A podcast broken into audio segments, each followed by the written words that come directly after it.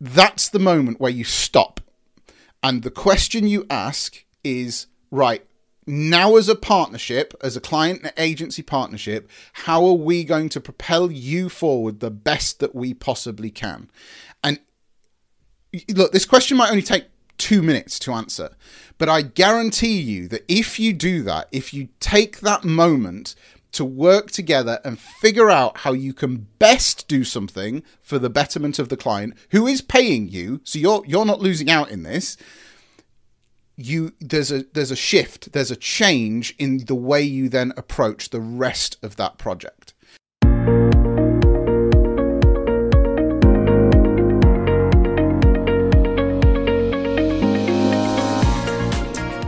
Hello and welcome to this episode of Retain FM. My name is Pete Everett and I'm delighted that you're with us today. If you're watching this on YouTube or if you're listening to this in your favorite podcast player, whilst you've got your device in your hand, please go nowhere right now other than to that subscribe button and hit subscribe or like or whatever you need to do in the place that you're watching this because it really does mean a lot to me that as we produce this content it feeds through directly to the people who need it the most. So if you're an agency owner, and as I say, you're listening to this in your handset or you're watching it on YouTube, please like, subscribe, whatever you need to do to make sure you're notified when content is released.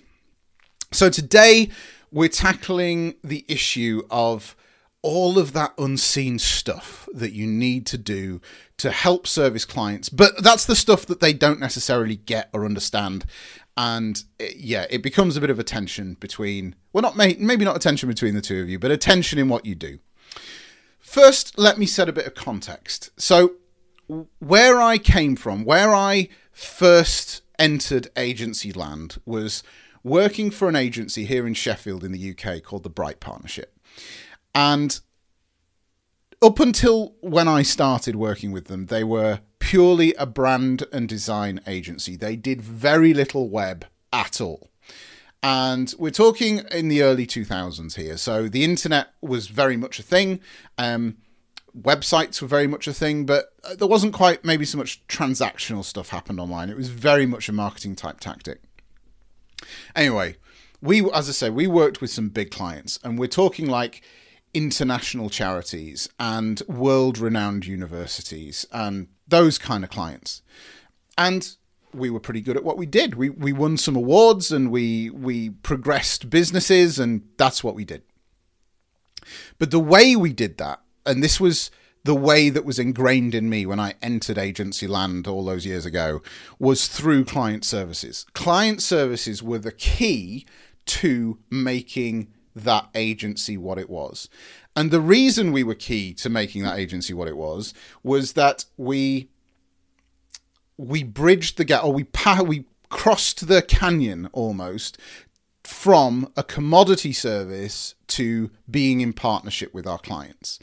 And we did that through client services. We did that through over communicating. We did that through taking them out for lunch. We did that through taking them to shows in the West End of London at Christmas time and buying them hampers and basically spoiling them rotten, giving them that client experience. That's where I came from. That was the the mentality of what client service or serving a client was and the digital stuff that I did, the, the, the team that we built there, and the way that we augmented these campaigns and these publications and whatever these clients needed online, all fit into this mantra, this method of serving clients, over serving clients. We the the idea that client was king was core to that way of working. Now the world's moved on. I get it. We've had a COVID pandemic. Um, we have a lot more agencies that are individual people and people that work from home offices like I do, and all of that kind of stuff. And that is all great. That is all step in a huge step in the right direction of people working to live rather than living to work. I, I fully support. It. I even do it. Right, I'm here. But the problem that we've got with that shift is that our industry is now more based in a commodity market than it has ever has been and that is a transaction i want x for y And we've moved away from this whole client service partnership model to heavily into a commodity model. That works for some people, that's absolutely fine. But when you're talking about retainers, things like SEO, things where you've got ongoing relationships with clients. In fact, I would even go as far as saying when you're even talking about web projects, these we, we've moved away from the mentality of right i am uh, we are now working together. You're investing in me which is an investment in your business and together we are going to propel you forward. And we're going to do that in the best way we can. We've moved away from that to saying okay you want an eight page brochure site? Yeah we can do that. Here's here's a design. What do you think? Yeah it's good. Okay built. Done. Out the door and move on to the next one. There's there's obviously pros and cons to each but in my experience of building building businesses, building agencies, the loss of that client services element is a real loss for our industry and for each and every business that works within it, be it client or agency. Here's here's the key advantage to taking this seriously and that is that if you work in partnership with a client to propel them forward for a period of time, we're not talking like for years and years and years, although if you're an SEO retainer, it might be. But even if you apply this mentality to a web design project, if you take you sell the project you you go in there you find the client you get the agreement perfect that's the moment that something changes and instead of then plowing on into uh, wireframes and navigation structures and you know g- getting a design mocked up that you can push out to the client as fast as you possibly can because hey that's going to show that we're efficient that's the moment where you stop. And the question you ask is right now as a partnership as a client agency partnership how are we going to propel you forward the best that we possibly can? and look, this question might only take two minutes to answer, but I guarantee you that if you do that, if you take that moment to work together and figure out how you can best do something for the betterment of the client who is paying you, so you're you're not losing out in this. You there's a there's a shift, there's a change in the way you then approach the rest of that project. And that pays dividends. It pays dividends to the client because they are going to get a better product out at the end of it. They're going to get more for their money out of you. And actually, you may put the same, if not less, effort in for the rest of the project. But because you've got the clear direction of how you're doing this propulsion forwards, it streamlines everything. That's the first thing. And the second thing is that it then ingrains that relationship with you and that client as the trusted advisor. And at that point, here's the real here's the real deal. People attract people like themselves. So if you're working with a client in a particular industry, in a particular business model, in a particular niche, whatever it might be, or niche, they will know more people in that niche, niche industry business model. That's the reality. They will know where they're going. And oh, they will know people around them who will have similar problems. And they will then become an ambassador for your brand. And your, your at that point, your marketing just becomes so much easier. So it is a win win situation um, for both of you, but it does take some time in order for that to happen. And you have to be the instigator of that. This is the key point. You have to be the instigator of it. Now, okay, we've talked quite a lot about. Hopefully, get a bit of, of a better picture about where I come from, and I'll I'll leave the preaching on the commodity versus non-commodity uh, element. I think I've made that point uh, firm enough. Why do I mention all of that? Well, it's evident from the way that sales go that clients, particularly clients that have never worked with you in the past, new clients, hook on to things that they can understand, that they can see. So we need a new website. We need a website designer. Great. They can visualize what a website is and that they need somebody to do that. They, when it comes to SEO, we see this through SEO Hive. The by far the plans that sell the most uh, to our clients are for content, because the end client at the far end of the, the chain, they can conceptually see what two or four or six or eight pieces of content a month looks like. They know what that means. However, when you then try to start selling things like maintenance plans, or when you start trying to sell things like on page technical SEO or link building or whatever it might be, those things become far harder because it's far more difficult for a client to conceptualize what those things consist of. If a client's never worked in WordPress before, they're not going to know what a plugin is. They're not going to know why it needs updating and why you need to be on top of it. Why don't you just build it so it works in the first place anyway? Why don't you just scrap the plugins, build the whole thing in code, and then we don't need to worry about any of this? They don't get it. And it's not their job to get it. We know that they need it, but it's not their job to get it. Um, so we need to make sure we're bridging that gap. All it really is is a knowledge gap between what technically needs to happen in order to deliver for the client for that propulsion to happen and actually getting the propulsion to happen. All the client really wants is for that propulsion to happen. So, how do we bridge that gap? Well, there's a few things. The first is we have to understand that some clients don't want to care they've come to us as the web professional. They've invested in us, as we've said, in order to propel their business forward so that we take care of how it actually works. But as you and I both know, some of that needs to be relayed back to the client because if they don't understand some parts of it, then it is going to devalue what we do. They're not going to see the value in that bill each month. Ultimately, they'll get knocked off at paying our bill each month and eventually they'll stop paying us and that's end of client. And what we don't want to leave is this relationship with a sour taste in the mouth well, well they just took my money for nothing. That's that's the worst case scenario here. So we need to make sure we're avoiding that. So but there are unseen actions that we do need to take care of. So we need to have an educational piece in here and think about how we communicate to the client to make sure that we're telling them enough that they need to know, but also telling them about these things that are going on. Now, that doesn't mean necessarily telling them about everything. I want to make that point perfectly clear.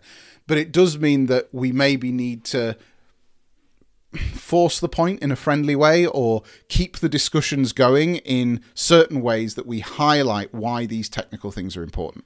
So, some of these unseen actions could include things like keyword research or on page optimizations or link outreach or website hierarchy optimization or internal linking or schema data or the list goes on. I mean, they're all SEO ideas, but you get you get the point. All of that needs to happen and it needs to happen at different times at different rates but it can all contribute to the bigger picture of what this means to the client. So these are the ways that in my agency we try and bridge this gap. The first is we do include a bit of a learning curve in our marketing. And the way we do that is through some gated products. So we don't ever try and go and sell an SEO retainer. We sell a uh, an SEO health check first, then we sell a keyword research and optimization program, and then we sell potentially sell an SEO retainer. Um, so as we go through that process, the client gets to work with us. We get to demonstrate the fact that we are a data driven agency, that we are going to be drilling into this data in order to find the answers to the problems that you have. And if you don't want to join us in that partnership, well, that's fine. Here's the data, you've paid for it. We're not going to be a good fit, so we're not going to progress on to the next thing. So we do include that learning curve in our marketing and in our process. We then communicate regularly, especially where wins uh, come from unseen actions. So we we always have a monthly call schedule with a with a client. I'll talk about that in a minute. But in between those monthly calls, we will at least once a week send send snippets to clients a screenshot of this a, a win to something else uh, you know and what it might whatever it might be. And if that has come from a an unseen action like some extra schema data or a restructure of certain pages of their website or you know changing some title tags whatever it can be uh, that's gained new positions and that has then led to an increase in form inquiries you get it. We highlight those to the clients at least once a week, sometimes more than that. And that does two things. Firstly, it shows that we are checking in with the client's account multiple times a month. So it means that we are not just, they're not just paying us to do what's necessary for a meeting each month, then we disappear and, and breathe a sigh of relief. But it, it shows that we're in touch with their data and their account multiple times each month. And it reinforces that partnership. Hey, this is a win. This is a win for both of us. This isn't how great am I because I've done this for you. This is look, this is the propulsion working. We're getting there. We're another step closer. There might be a thousand steps, but that's another one that we don't need to take anymore. So communicate regularly, especially where the wins come from unseen actions or actions that the client really should understand a bit more. Um, um, maybe you've picked up on this next point from what I've just said, but we always drive our SEO actions into a tangible result for the client. That normally falls into either web form inquiries or direct sales. There are occasions where we have other metrics that we track and they become the goal, um, but it's normally one of those. I'd say 95% of the time it's one of those two items. And that is that helps us celebrate with the client when we get these wins. We also don't use too much jargon. Clients don't if they don't care about how something works, they certainly don't care about all the acronyms that go with it. So don't patronize them, don't talk too childishly or anything like that, but just talk human to human.